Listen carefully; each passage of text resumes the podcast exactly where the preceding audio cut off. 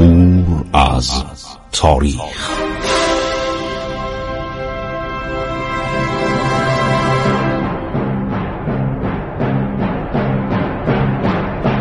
کاری از گروه جوان و اندیشه رادیو جوان.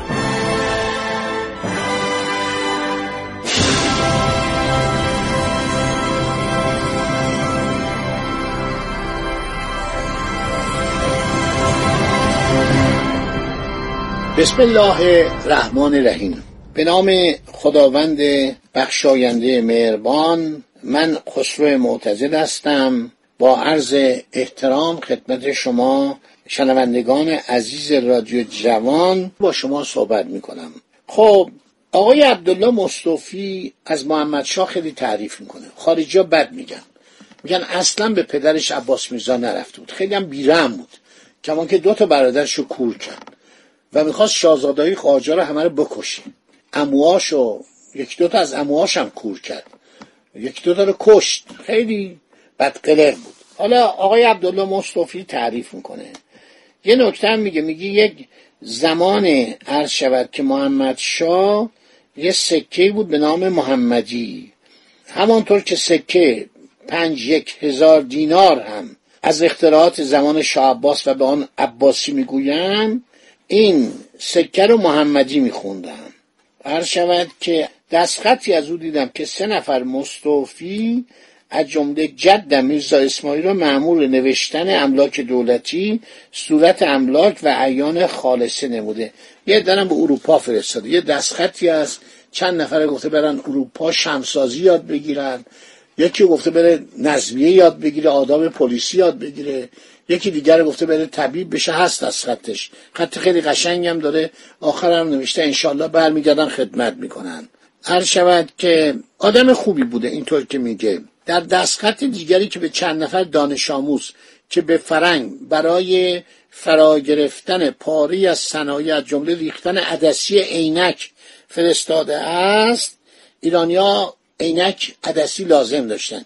ما از زمان شاه عباس می‌بینیم که ایرانی‌ها عینک که از ونیز می‌اومد استفاده می‌کردن. دوره یک دوری برای اینا فلزی می‌ذاشتن.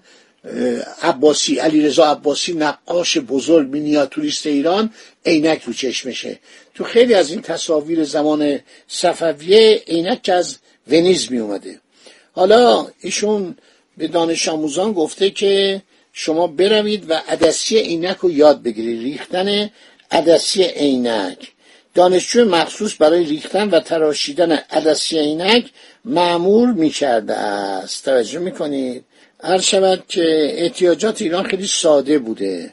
این آدم خیلی مهربانی بوده. وقتی جمعی از خوانین هرات برای مذاکره تسلیم شهر به اردو آمده بودند، تا نزدیک عصر مذاکره ختم نشده بود. محمد میرزا ولیعت اون موقع هنوز شاه نشده بود، به فکر میافتد که شب آنها را نگه دارد. در همان شب اگر نه فردا صبح شاید به کار به نتیجه برسد. هراتی‌ها با ما سر دوستی داشتن. بعد از هم که هرات مستقل شد زدن پدر انگلیسی‌ها رو در آوردن.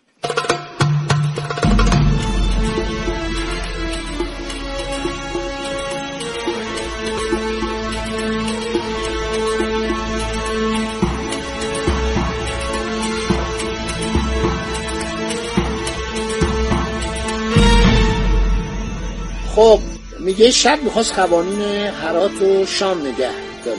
برای مقصود به قائم مقام مینویسد یا پیغام میکند که تهیه‌ای برای نگاه داشتن قوانین ببینن شام بفرستن. قائم مقام جواب میدهد تدارک لوازم پذیرایی ها زحمت دارد، مرخصشان بکنن بروند. عرض شود محمدشاه از این جواب کرد چه محرمانه، ولی سربالا بوده مکدر شده، چیزی به روی خود نمی آورد. صحبت رو با خانهای هراتی، اونا اومده بودن بالاخره شاهزاده ایران پسر عباس میرزاست، میخوان یه نهاری باش بخورن، شامی بخورن.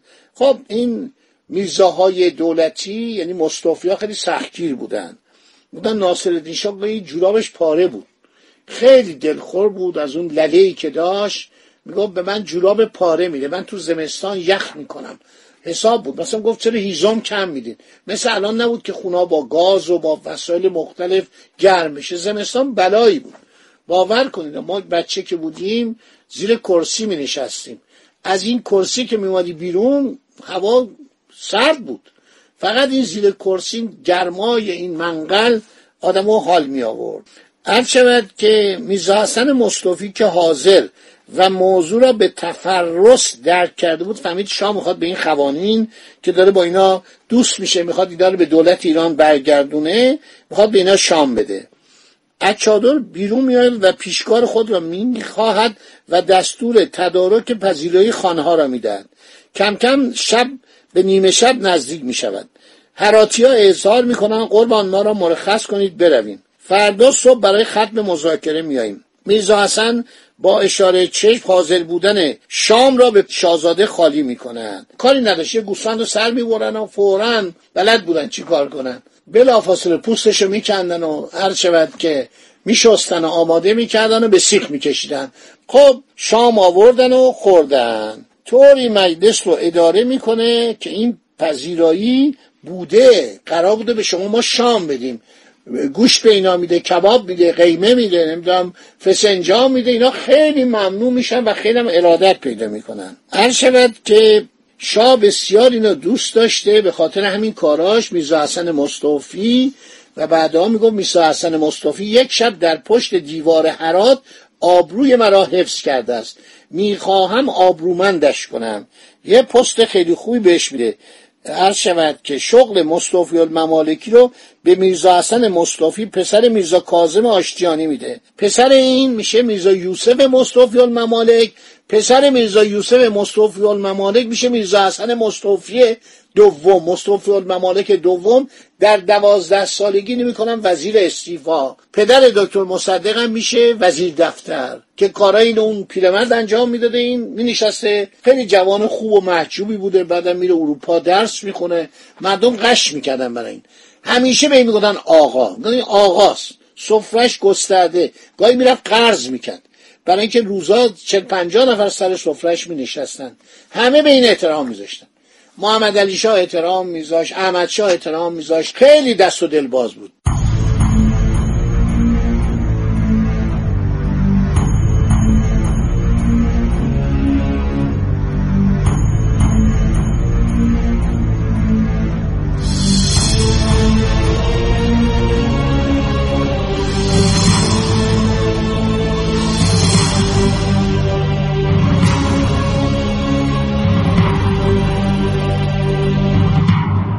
دوران سلطنت محمدشاه دورانی است که محمدشاه خیلی سعی کرد اجناس ایرانی، کالاهای ایرانی، عرض شود لباسهای ایرانی، آنچه که ایرانی‌ها خودشون تهیه می‌کردن جایگزین فاستونی و ماهوت و پارچه‌های چیت، حتی چیت منچستر بشه.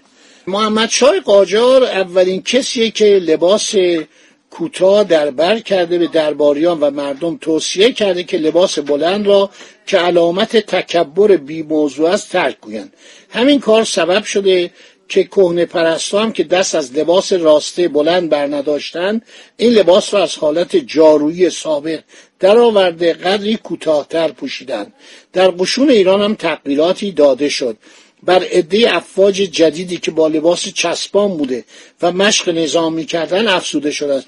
یه هیئت‌هایی هم از فرانسه اومدن در زمان محمدشاه به ایران و اینها عرض شود حضور انبرتون که در میون این گروهای افسرایی که اومدن افسرای ارتش فرانسه بودن. لویی دو بوام یک کتابی درباره تاریخ ایران نوشته، تصاویر قدیمی ایران رو چاپ کرده که یکی از اساتید دانشگاه اینو به زبان فارسی ترجمه کرده، درست کرده. صد و هفتاد سال پیش در ایران عرض شود که سربازان ایرانی افرادی بودند که قشون پیاده نظام رو سرباز مینامیدند. در حقیقت تبدیل قشون چریک قدیم را به این نظام جدید تا حدی عمومیت داده است. محاذا لباس رسمی صاحب منصبان ارشد در مواقع سلام باز هم همان جبه و شال و کلاه بوده است.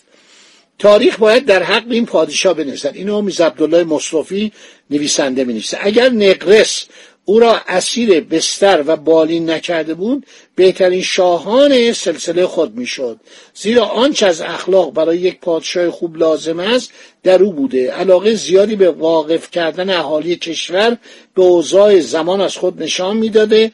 از طمع، حس، خودپسندی و لفاظی و اسراف و بیهوده‌کاری به دور بوده، به زیور خداترسی و حقشناسی و حدیث و عدالت آراسته بوده است. توجه میکنید؟ نکات جالبیه، خیلی جالبه که میگه محمدشاه تعریف ازش میکنه، میگه اینقدر که میگوین آدم جالبی نبوده. میرزا اسماعیل از خانواده مستوفی در دوره محمدشاه مثل زمان فتحعلی شاه مشغول کارهای استیفایی خیش بوده. این جد آقای عبدالله مستوفی بوده. عرض شود که کارا رو ورشه نوشته که در مورد کارهای استیفایی چیکار میکردن، تقریبا مثل مدیر کل یا معاون وزارت دارایی بودن یا مدیر وزیر دارایی بودن. عرض شود اینا کتابچه‌ای مینوشتن، تومارهایی مینوشتن، بدون رسیدگی و امضای مصطفی الممالک نمیگذشت. خب از پدر بزرگش هم تعریف کنه، میگه خیلی ساده بوده، بسیار آدم افتاده‌ای بوده و اینا همه سعی میکردن راحت زندگی کنن. بعد محمدشاه ناخوش بود، پیش خدمت‌های دربار برای او تفریحاتی فکر می‌کردند. از جمله شنیدم میرزا آقا نامی از اهالی شیراز که مردی شاعر و بسیار خودپسند و عصبانی است تازه به تهران آمده، ممکن است از این شخص وسیله تفریح خوبی برای شاه ساخت. بعد با این آشنا میشن و میگن آقا شما یه قصیده‌ای در متن شاه بگو، ما به عرض اعلیحضرت میرسانیم. میرزا قصیده‌ای میسازد، دستور طرز پذیرای آن را به دربانها و فراشان میدهند، روزی برای این کار تعیین میکنند. میرزا شیرازی رو برای خواندن قصیده خود به حضور میطلبد. ماه رمضان بوده. میرزا عرض شود چند بار قصیده خود را نزد او میخواند، دوستی پیدا میکند. بعد اونایی که باید تکرار کنه شعرها رو به ذهن میسپرند. روز موعود حمام میرود، به وسیله رنگ و حنا لحیه‌ای صورتشو اصلاح میکند، در ساعت مقرر میره به طرف ارک دولتی، همین کاخ گلستان. البته در بین راه میرزا از فکر نتایج خوبی که این پیش آمد برای او خواهد داشت بیرون نبود. گفت شاه ممکنه منو ملک الشعرا بکنه و یه پول خوب به من بده، سله بده، من شعرم خیلی فوق العاده است و اینا. عرض شود که این ملک الشعرای فعلی هم میمیره، همیشه دربارا ملک الشعرا داشتن، من میشم ملک الشعرا. این بیچاره برای خودش همینطور صحبت میکرده. رنگ شالم عرض شود شاعر رو به خودش مشغول میکنه، میگه اگر شال زمردی یا سفید باشه برای شخص جا افتاده و با وقاری مثل من مناسبتر از لیمویی یا لاکیه. بعد میگه این صد تومن من چی کار کنم؟ آیا اینو به ما اشرفی میده یا عرض شود که سکه های معمولی میده؟ اگه اشرفی بده ارزونتر بر قرانه. خب همینجا رو داشته باشید، یادتون نره ها. برنامه بعدی رو گوش بدید ببینید چه بلایی سر این شاعر بیچاره میاد. خدا نگهدار شما.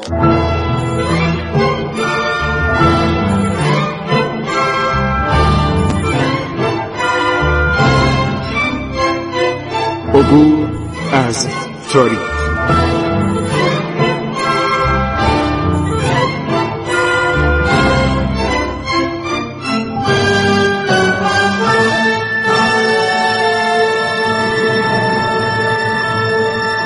ایران با شکوه. سرگذشت ایران ما به روایت خسرو معتزل.